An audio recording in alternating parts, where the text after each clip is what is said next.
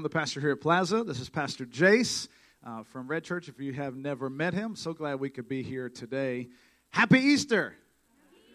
Awesome. So good to see you. We're doing a joint service. We actually just finished preaching over there, uh, perhaps at Red Church. We this is this is number five. Well, Yes. really number four. Yes, but- yeah. And uh, so we're excited to bring God's word to you this morning. Glad you're here. We believe God brought you here for a purpose, and so we're going to continue to worship.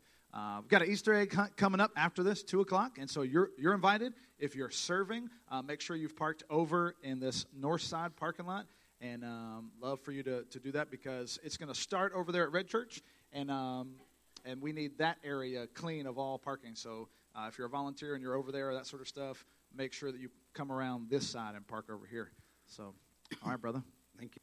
Pastor Jace's going to get us started this morning, and uh, we're going to do a tag team. So I hope we brought lunch and um, and just get cozy and relax. Don't relax too much. So, so no, so yeah, he, he's alluding to the fact that he says that the sermon's going to be longer, which is not going to happen. Um, we've heard some of the rumors. Is my microphone on? I've heard some of the rumors. So if it goes too long, we've got a shot collar for for some of. So we'll, we'll get out here on time. Uh, I just want to highlight a couple things. Um, thank you for. Donnie did a great job. Give him a hand. He um, so he had a really good message there. He was trying to buy some time.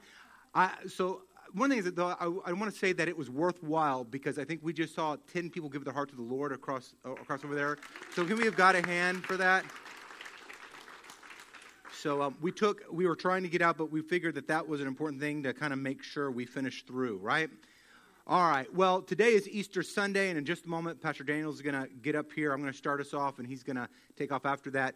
But Easter Sunday is the biggest day of the Christian calendar because uh, the resurrection changed everything. So if you're here, if you are part of Plaza, so glad to be able to be able to be with you. If you're part of Red Church, so glad that you're able to be with us as well. If you're a guest, uh, you are you are greatly welcomed, and we're glad that you're here. And maybe today you'll understand a little bit uh, about why the res- resurrection is so important. Because it literally, even people who say, uh, uh, who aren't necessarily believers, they'll say that the, the rise of Christianity in that time literally changed the world. And I don't know about you, but I look at the world that we live in, and it seems that we still need some more changing. How many would know that there's some things in the world that needs to change? How many would, uh, would agree with that? Um, sometimes, and maybe I'm the only one, but I don't think I am. Sometimes I look at the world and I see things on TV or see things online or even just people in person, and I sit there and go, man, I, I see the homelessness, the injustice, I see uh, the things that people are saying on social media, and I sit there and go, somebody should do something about this. This should not continue on. I don't know, anybody else ever felt that way where you're like, hey, something needs to change? Well, I wonder when we want when we focus on wondering somebody should do something about it, I wonder if sometimes that person should be us. But there are many times we don't do the things that need to be done for different reasons. Sometimes we don't do the things that need to be done because of our own time. Because time uh, it shows where our priorities are. If we sit there and, and, we look at, I'll just be honest, sometimes I sit there and go, man, I'm just so busy. I don't know how I could get anything else into my schedule. The question is, is our priorities in the right place? Or are we bad stewards? We're just not good stewards, like we're not good stewards with our money. Perhaps we're not good stewards with our time. So, therefore, the things that we could do in our life, we just don't do. Or perhaps it's fear. There's a lot of fear in our world. I mean, especially now, because if you even do what's right, I mean, you could be, it could cost you your job, it could cost you a relationship. It's a real thing. Are we more worried about what it will cost us than doing what's right? Sometimes it's a matter of being focused on self. We are so focused on self, we can't even make an eye, eye contact with people because we got to know what's who's the last person. I know some of you might not relate to this, but now in our culture, it's like we can't even have a conversation because we're more interested in who liked our last post than the person right in front of us. That was for you, Donnie. I just I knew that there was an issue right there. No. Are we so focused on self? Is this why we're not actually living out change in our life? And sometimes we want to do the right thing. Sometimes we want to see change, but we just don't know where to start. we don't know what to do. See, Easter is a time when the resurrection changed the world. Today, our big truth is this this is what we're going to be talking about today. God seeks to change us and use us to bring change to the world. This is the power of the resurrection. It offers change in our life, but not just so things get better for us, that God uses us. In fact, the Bible says that He, he uses us to, be, to co labor with us to bring change into the world. Matthew 5.13 says this You are the salt of the earth, but if salt has lost its taste, how shall its saltiness be restored? It is no longer good for what? Anything except to be thrown out and trampled under people's feet. See, Jesus was talking to a culture that was strongly influenced by the Roman Empire. And the Roman Empire was pretty jacked up. We don't own the market on cultures with issues. I mean, think about this. Imagine you are in a culture where, in many of the major cities, to get into the city, the roads are littered with crosses with naked people who have been tortured and dying. And sometimes they cry out to you for help. Sometimes we have this idea that crosses are away from everything, and that's not how it usually was. They were usually lined, the crosses were lined in the streets because they wanted everyone to see it. And the crucifixion was not just to torture, which it was, but the primary purpose is to humiliate. If you cross us, this is what will happen to you. If you mess with us, you better be careful. So Jesus is highlighting that we are to be salt in a culture that's really messed up and it's relevant to us today. We are to be salt regardless of what it costs us. This is what we see in his life. He calls us to be agents of change, but to be agents of change, we must be willing to be changed. Are you with me this morning? None of us like change. I don't. We think of salt. Sometimes we can dismiss it and go, well, it's not that big of a deal. It's so common because we have it all the time. I mean, you go to grocery stores, or I'm sorry, well, they have big things of grocery stores, but you go to the restaurants, they have shakers. We get them in packets. You know, uh, some of us, you know, this is probably me. I still have salt packets in my car from 2019. I'm just being nice. It's probably tw- uh, 2008. You know, it's probably when it really came about. Tell the truth. That's what I'm doing, Pastor. I'm, I'm telling the truth. But back then, salt was more rare. It was also precious and had many uses. And the people, if they're hearing it, they would have known the different uses because it had a major impact in the different parts of their life. But Jesus says this you, everyone say you, are the salt of the earth. The word you is emphatic. What Jesus is highlighting here is that if we choose to follow Christ, we are to influence the world around us. Think about it. If in that culture, to be a disciple, you were, you were to become like your teacher in every way. Well, what is Jesus doing? Where's he going? He's going to die. He is leading us that if you want to follow me, you have to be willing to die to self. In our culture, it's the complete opposite message because everything's about us. What we want, when we want it.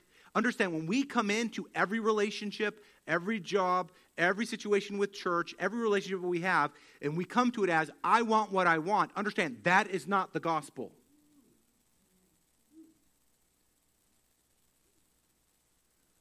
It's not the gospel.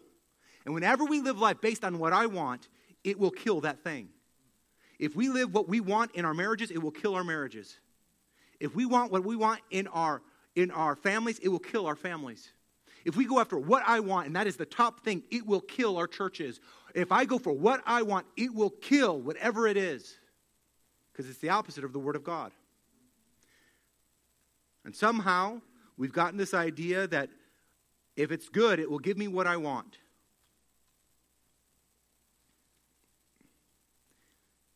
Is that what Jesus taught? Is that how Jesus lived? I guess you're the only one that knows that. so today, as Christians, we should reflect as we talk about what does salt look like? What does it look like? It should challenge every single one of us, and I include myself in that. When, I, when we preach this, I'm like, I'm convicted. If you're here and, and, and you're not a believer, if, you, if you're not a Christian, I don't want to assume everyone else, everyone here is, then the point of this message will begin to open up your eyes to what the solutions to all the problems are. Because more education is not going to fix everything. Just the government fixing things is not going to solve everything. Finding that one person to marry is not going to solve your problems. Having another child is not going to solve your problems. It'll probably compound the problems.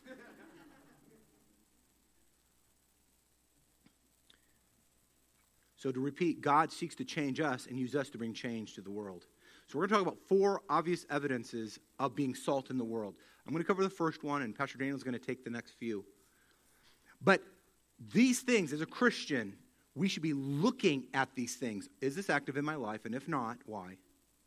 And if you're not a believer, this is the solution to our problems because nothing can change apart from Christ. And then when Christ changes us, we are to be changed to the world. Number one is be salt. Why? Because salt purifies. 1 John 1 9, if we confess our sins, he is faithful and just to forgive us of our sins and to cleanse us from all unrighteousness. We see that change is needed in the world. We see it. But we can't actually be changed unless we are willing to change ourselves. That's what Easter is really about. God created the world. Mankind sinned against God. Sin entered in the world. And since that point, we've been hurting each other and others. And our sins hurt others, and our sins hurt, our, hurt ourselves. And other people's sins hurt us and themselves. And it's a perpetual cycle. We cannot fix ourselves. We have a whole world history to tell that we have not been able to solve our problems.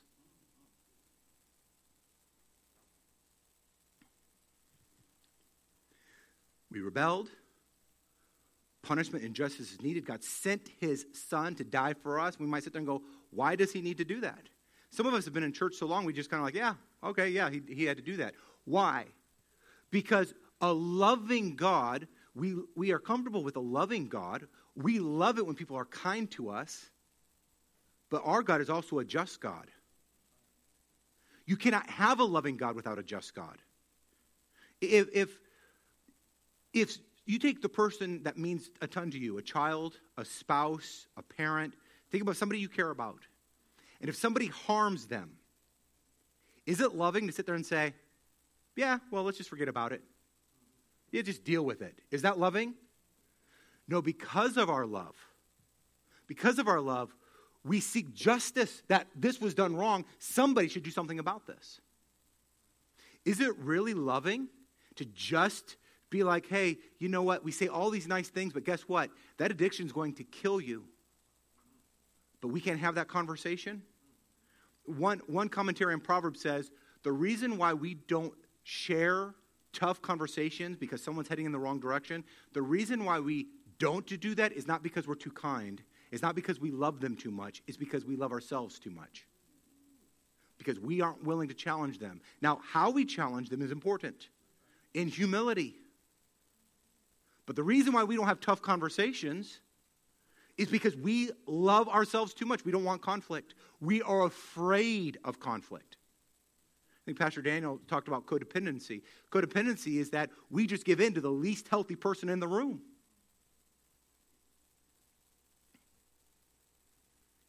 So God sent his son to pay a price that we deserve, but we could not pay ourselves, so that you and I could have hope. He died on the cross that you and I could be forgiven of our past junk, and that alone is pretty awesome. But he didn't stop there. When he died, he really died, but he rose again. The resurrection of Easter is highlighting the power that Christ had over death. And because Christ is our Savior, we have that same power living in our life. But does our life really reflect the resurrection power? See, this matters. The resurrection matters. Because through the resurrection, we have hope, not just forgiveness, we have the hope even in this life. If you're here and your marriage is struggling, because of the resurrection, your marriage really can have hope. If you're struggling with an addiction because of the resurrection, there really can be hope. If you've messed up and you've been dealing with stuff in your past, guess what? That can change because the resur- there's power because of the resurrection. See, we live in a world that's broken. Why? Because it's full of broken people like me, like you. Perhaps you feel thrown out and you feel like trash. That can change. You can have hope, but only through Christ. And I just want to highlight there if you're there and you feel like you've been beat up and you've made mistakes, that's at least a good sign because you recognize that you've messed up. You would much rather be in that situation to be sitting there and going, Yeah, I got this. I had issues, but I don't have issues anymore. That's a very dangerous place to be. It's probably a huge lack of self awareness and actually reveals spiritual immaturity.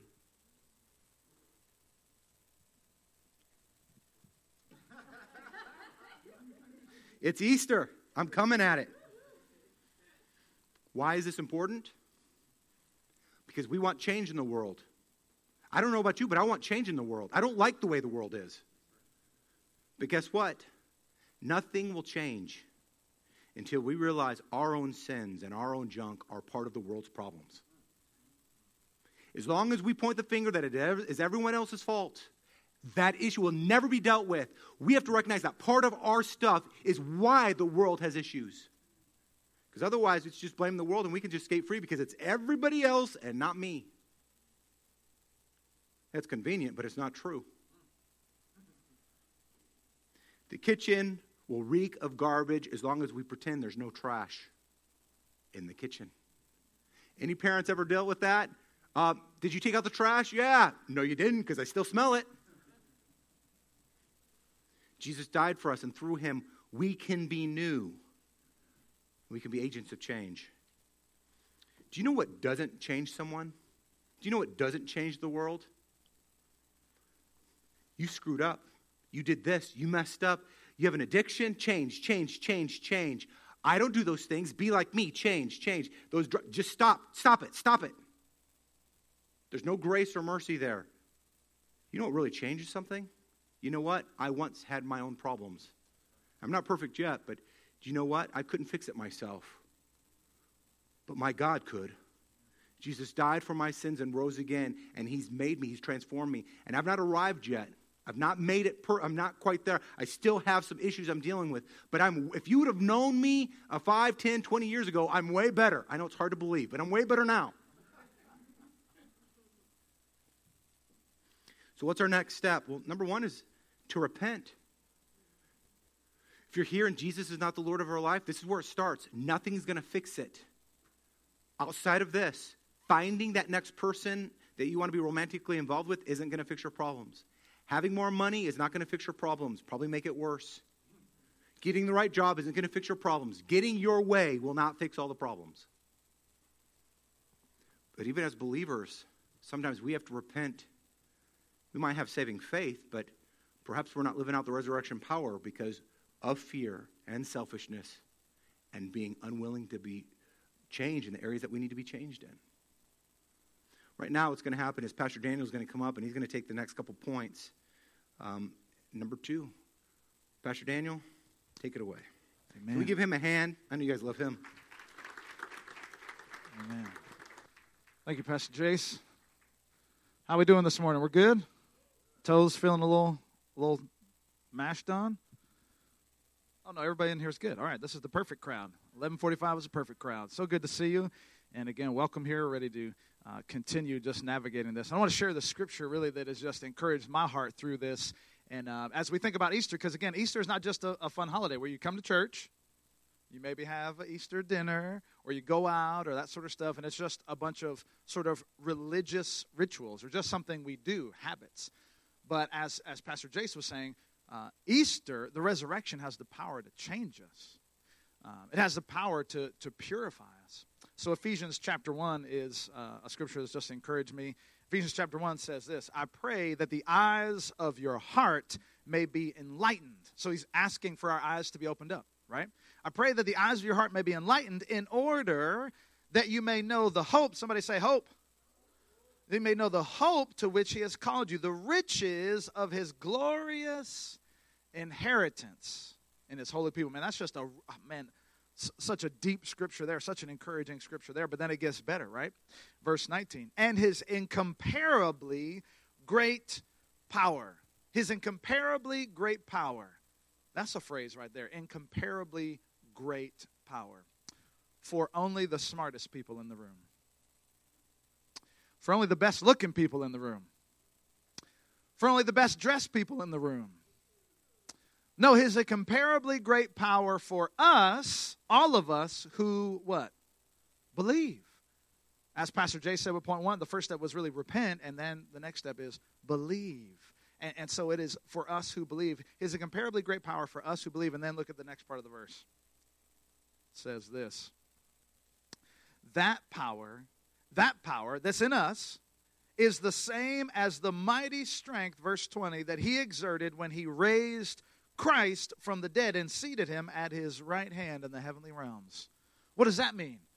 That means Easter has implications or practical things for today, right? That means the power that raised Christ from the dead over 2,000 years ago is available for you and me to overcome addiction, to get us out of the parking lot dealing with slow drivers or bad drivers or whatever, right? That power is available for you and I. And that is encouraging on a Monday, on a Tuesday, when we feel like I can't get out of bed, when I feel like uh, I can't deal with this marriage, when I feel like I can't deal with these kids. That same power is there. Can you imagine the power that put Jesus back together? Right? That the cells started to come back alive, that, that, that restarted his heart, that, that breathed air back into his lungs, and then rolled away the stone and he exploded out of the grave. That is phenomenal power for out there, for another time. Not for today, Pastor. No, for you and for me. That same power is available.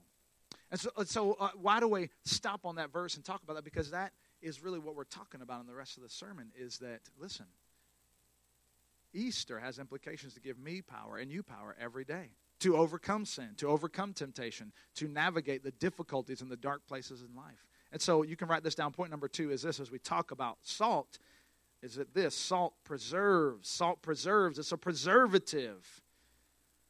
You probably may be aware of this, but in Jesus' time, right, there were no coolers. There were no freezers, right? He couldn't just, uh, they were, this was a Sermon on the Mount, and, um, and he's preaching uh, on the mountainside there, not, not too far away from, um, you know, uh, the Sea of Galilee. And, and so, listen, when they took a trip to the beach, they couldn't take a cooler there, and, and with their sprites and their uh, whatever Pastor Jace likes to, to drink, some some stevia. I don't know what it's called. He he likes this thing, and I, I can never get it right. And um, and so we like to harass each other about what we what we drink, and so he's always. Uh, got that sort of stuff, and so I had to give him one. We've been going back and forth all morning, so we had to help each other.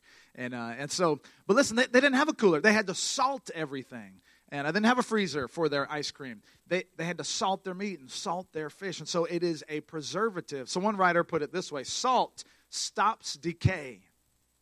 And that's what we're called to be. We are to be preventing decay in our world, in our school, in our neighborhood. Or they said it like this salt arrests atrophy, salt disrupts decomposition, salt prevents perishing. Salt ceases spoilage, it halts corrosion, and it defeats death. And that's what we're called to be salt, sprinkled in our world. And I wonder if, if we could, you know, look with eyes on people's souls. If we had special glasses, right? Super X ray soul glasses, right? And we could look in on people's souls and see how Satan is just uh, oppressing them and discouraging them. We could see how their own sin and their own choices are, are wreaking havoc in their lives. If you could see that in your neighbor, in your classmate, hey, listen, in your spouse, we might be a whole lot nicer, wouldn't we? Or our sister or our brother, we might be a whole lot more patient. Some of you are saying, Pastor, I wish people would just be a little more patient with me. And, and listen, that's true. But we, as salt, we are to be preserving. We are to be a preservative. And when we take Jesus to people, we are acting as a preservative. We're stopping the decay. When we take Jesus to. I think about the people that introduced me to Jesus. You may or may not know, but I didn't grow up going to church. Uh, I didn't grow up uh, learning a whole lot about religion, and it wasn't until uh, a family, actually from here, the Advincula family, made that invite for me to uh, come to church. And for the first time in my life, I, I, heard the gospel, like Pastor Jace was saying. Right, I heard, and, and I knew that God was a God of justice, and I thought for sure I am toast. Right. I'm going to be done if I ever meet God. I'm trying to run as far away from Him as I can. But then I came and I heard the gospel preached in its fullness, knowing that not only is he a God of justice, but he's a God of love, and he actually loves me. I never heard that. I was uh, about 17 years old. I never heard the phrase "God loves you." Never heard a Bible verse like John 3:16, "For God so loved the world." I just thought he hated me and hated all of us. But the fullness of the gospel is that God is a God of justice and a God of love, and he completed the justice in Jesus on the cross, and he took the payment so that I wouldn't have to. Man, that is incredible. And so, those people, by their act of faith, by inviting me to church, those people preserved my life. And then they invited me to a Bible study at their house on Friday nights, and, and we would get around and, and uh, we would they would sing and have Bible study, and I got to ask questions, and I got to see that their life was different than my life. I got to see the way they, they, they had joy that I had, they had hope about the future, and that they were different, and there was something in them that, that was preserving me. And then finally, through, the, through their kindness, uh, through the preaching of the gospel, I stepped across the line, and Christ saved me. And uh, if any of you know uh, the Advincula family, um, you know uh, they're Filipino, and so there was also lots of Filipino food at these uh, Friday night Bible studies, and so uh, that was also helping me on the road to get there at a start. Right? Amen. Am I in heaven now with all this pancit and lumpia? I feel like I'm in heaven, and if this is what heaven's gonna be like, sign me up. I'm there, right? And um, and so I mean, but listen, they, they weren't some folks who were just all up on stage, and praise God for the folks, and and listen, they were everyday average people who took a step to have courage and to have a conversation with me, to sprinkle some salt in my life. And um, again, look at the text there, Matthew 5. This is sort of the text for today that we're looking at, right? Uh, Jesus said this You are the salt of the earth. You are the salt of the earth. Who is he talking about? Well, Jesus, again, is at the Sermon on the Mount. He's speaking to your everyday average Galilean. And the Galileans weren't even looked upon highly within uh, their culture. Um, and so they weren't considered very religious and all that sort of stuff. And Jesus is choosing to do his ministry there. He's speaking to farmers and to mothers. He's speaking to children, the everyday average people, the peasants. And he's saying, You are the salt of the earth. So look at your neighbor and tell him, You are the salt of the earth. All right, look at the other neighbor on the other side. Tell him, You are the salt of the earth. All right, now again, he didn't say you are salty, right? I know that's how, that's, we, we got to be careful about that word in our conversation now, right? He didn't say you are salty, he said you are the salt of the earth. And like Pastor Jace was saying, salt was really valuable. To, today, us salt is common. So, so what he's saying is you have value. You are important. And God uh, is calling you to preserve and to play a role. Jesus didn't stop by the temple and go to the religious perfect people and say, hey, you guys got your robes on. You guys repeat all the stuff, all perfect. You guys are here every week and say, you guys are the salt of the earth. The rest of them are a bunch of nobodies. No, he didn't do that. He didn't stop by uh, the, the Greek philosophers and the agora there and say, Man, these Greek philosophers, you guys are so smart and so incredibly intelligent. You guys are the salt of the earth. He didn't go to the, the, the Roman garrison and to uh, the, the, the, the powerful, strong guys and say, You guys are just, man, you guys are fit and strong. You look kind of like Pastor Daniel. Um, you guys are the salt of the earth. They laughed here. They didn't laugh at Red Church. I don't understand why that. That'll be better. And I uh, said, You are the salt of the earth. Secretaries, grocery store employees, stay at home moms or dads, a cable guy, the mail carrier, teachers and nurses, retired folks, teenagers and children. You are the salt of the earth. A grandparent, a barber, a mechanic, those cooped up in the hospital bed, you are the salt of the earth. We've known so many folks here. Uh, I've, I've known so many folks that are part of our church family, and, and right, they're on their hospital bed, and they can't move, but they're still preserving people even though they seem almost helpless. Because they just have faith in the in the waning moments of their life. They're blessing their caretakers. They're blessing their kids. And i have been blessed by seeing that. And so salt is a preservative. And so our next step is this. Who in your life needs hope in their life? We all have somebody right? You have a circle of influence. Who in your life needs hope in their life? And then simply just share it. Maybe it's today you're going to encourage them with the hope of the gospel with the easter message um, maybe you're going to invite them to church next week. Maybe you're going to uh, invite them to be part of your community group if you go to one. You know, that's all important. So, who in your life needs hope in their life?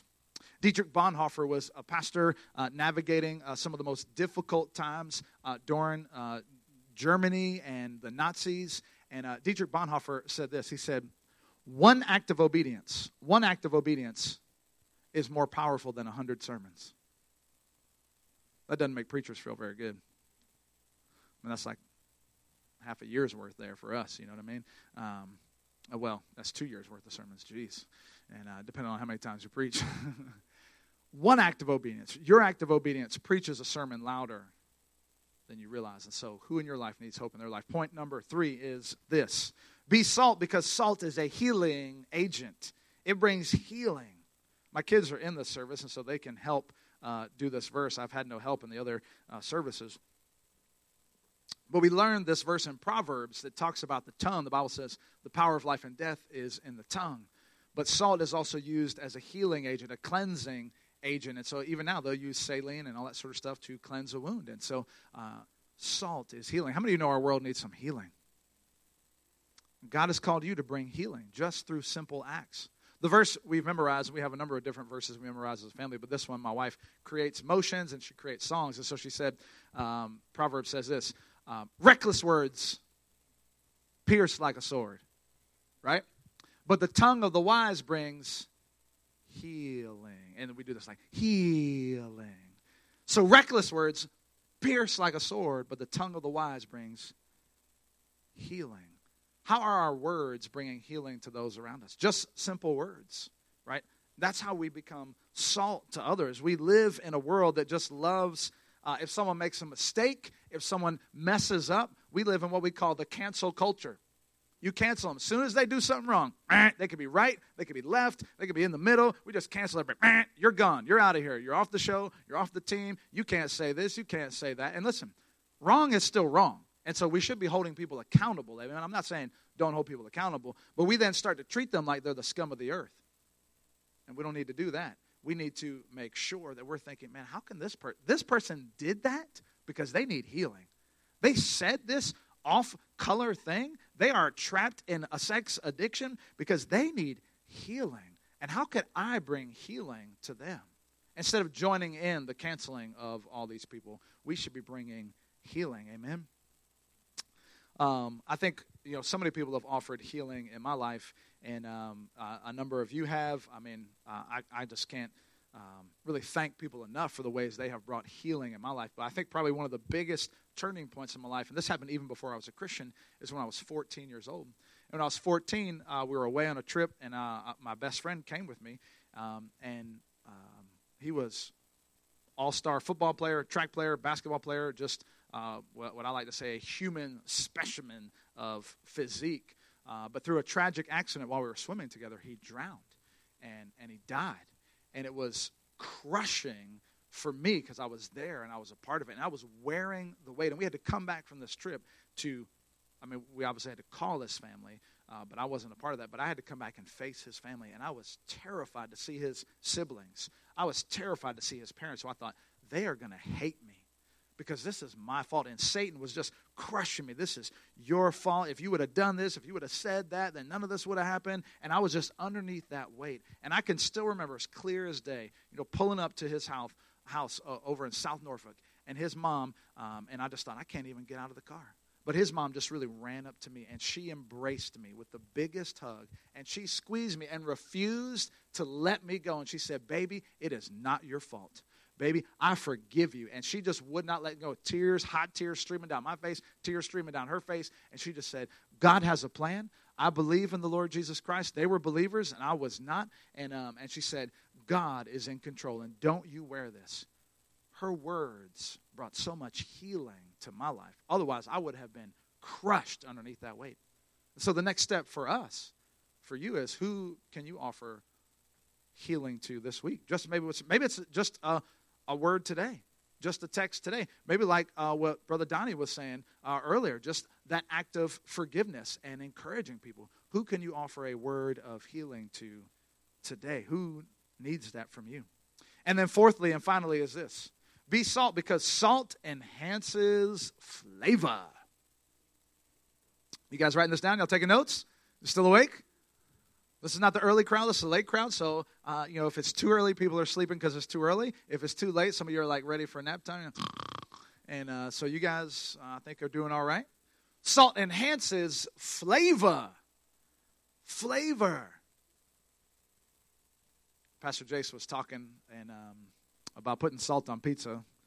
He's trying to say what he meant was putting it in the sauce, but I disagree with that. I just had this vision of him putting salt on his pizza. But we have a kid like that. One of my kids loves to put salt on everything salt on salad, salt on peas, salt on, uh, I mean, just everything, just salt everything. And it starts to bring out the flavors of things.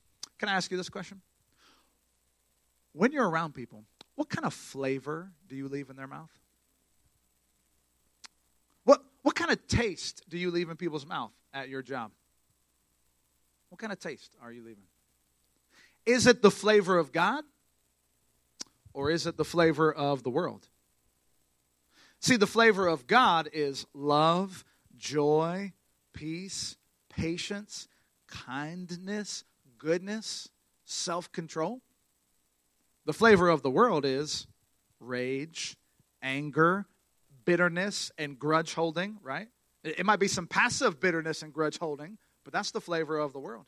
Uh, selfishness, that's the flavor of the world. What kind of flavor, what kind of taste do you bring out in those around you? Because listen, salt brings out the flavors. Do you bring out the best in others around you? Is that how people kind of know you? Are you one who brings out the best?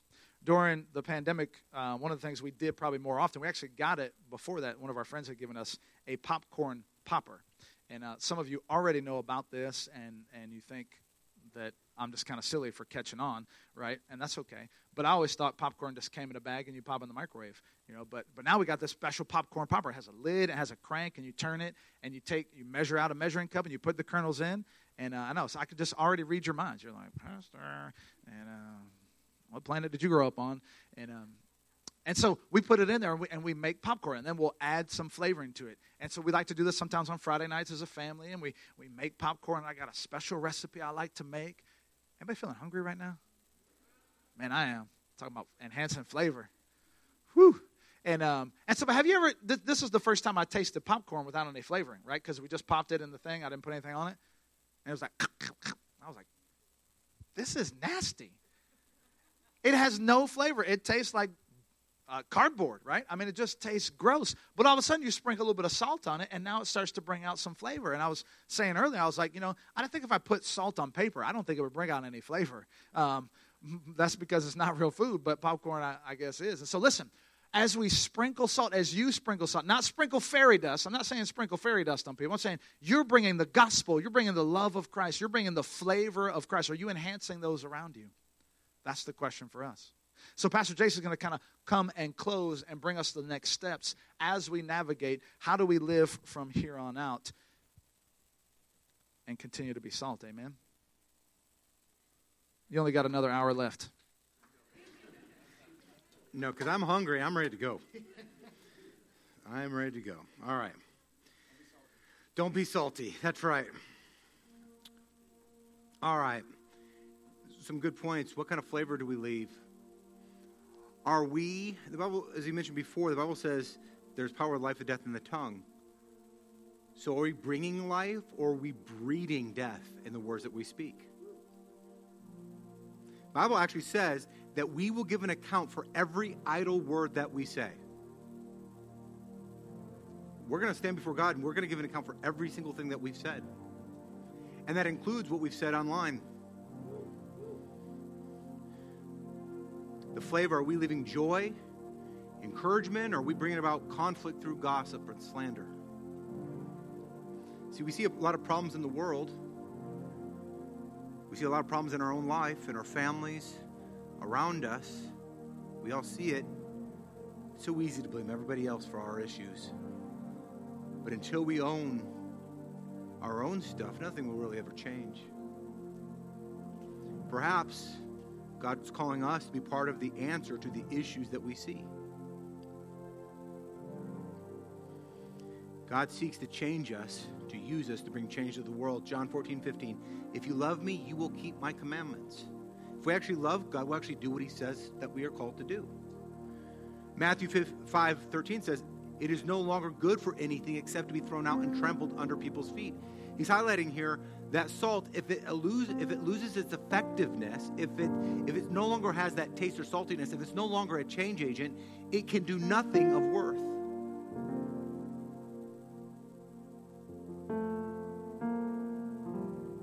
What does that mean? It means, in part, that if we aren't bringing change, then our life won't have meaning and purpose. If we're just living it for ourselves, it won't have meaning and purpose. Our culture has a great lie that's, that's going on right now, and many of you guys have seen it or heard it. And that is that commitments will kill your joy and your purpose and meaning. This is why people can't keep a job. It's why people go from relationship to relationship. It's even why people can go from church to church, from friendship to friendship, because commitments hinder what I really want to do. And if I commit too much, it will kill my purpose. I'll have no meaning. My dreams are dead. Actually, studies have shown and have agreed with what Scripture says. Studies have shown that actually significant commitments, actually, those people who do that have a higher sense of, of quality of life. And there's no greater commitment than our commitment to God or not? Are we going to accept our, our hope and faith in Christ or not? But here's the thing when Jesus calls us to follow after him, it requires us to change. And here's our big question Are we willing to be changed? Are we willing to be changed? See, we want change in the world want everybody else to change, want things to change. But we cannot be agents of change if we're not willing to change. Sometimes, perhaps God has, um, sometimes people are like, God, why haven't you opened up this door for me? Why hasn't this happened? Why haven't I gotten this job? Sometimes the reason why those things haven't answered is actually not because God is mean, but because God is a God of grace. Because if you got that thing that you wanted, if you got the money that you wanted, if you got that job that you wanted, it could kill you. People said that money magnifies the problem inside of us. Influence magnifies the, magnifies the issues inside of us. But here's the problem we can't do these things on our own. We can't just fix it on our own because we've all fallen short of all of these things. We've all screwed up and messed up. I have a long list of issues things that I've done I, I regret. I know Pastor Daniel has a long list of issues. His issues are probably longer than mine. We've all messed up, but through the resurrection power, we can see change. So, our next steps are this number one is we need to admit that we can't fix ourselves, admit that we've messed up. Number two, and this is for those of you that are maybe newer to the faith or maybe you've been gone for a while, is maybe to come back to church because the Bible says there's faith grows by hearing. That we our, our faith grows as we hear the word of God spoken out. And lastly is take the next three weeks to invest in others. And I want to challenge us. Invest in someone different than you're used to investing in. Because we can get so used to our comfortable group. But every single time God calls us to obey Him, it will require us to change to some degree. You know, when I got married to my wife, I had to change. I found out I was not as cool of a guy as I thought I was. When I had kids, I had to change because I was not what I needed to be. As a pastor, I've had to consistently change because I realized what God was calling me to do, I was not ready yet. He had to get me ready. If you'd close your eyes and bow your head, I just want to give this chance real quick. If you're here and you say, you know what, I am, um, there's some things in me I, I do need change in. If that's you and you say, there's some things I know still need to be changed, would you just raise your hand? I'm going to say, I want to be used to bring about more change in this world. Would you raise your hand? Now, if you're here and Jesus is not the Lord of your life, this is a big question. If Jesus is not the Lord of your life, but you want him to be, would you raise your hand? Anybody in the room? Thank you. I see your hand. Anybody else? I see your hand. I see your thank you. Put your hand down. We're going to pray. And if you raise your hand to that last question, I'm going to ask you to repeat after me, but don't just say it because I'm saying it. Mean it. You're talking to God Himself. Just if everyone would repeat after me, say, Dear Jesus, repeat after me, Dear Jesus, forgive me of my sins. I've messed up and I can't fix myself. I put my hope in you, my trust in you. Be the Lord of my life, the leader of my life. I put my faith that you died for me and you rose again. Show me how to live. Change me and help me to bring about your change through your Holy Spirit. In Jesus' name, amen. Can we just give a hand? Three or four people just, just gave their heart to the Lord this morning. I'm going to hand this over to your team here. Blessings. Happy Easter. He is risen.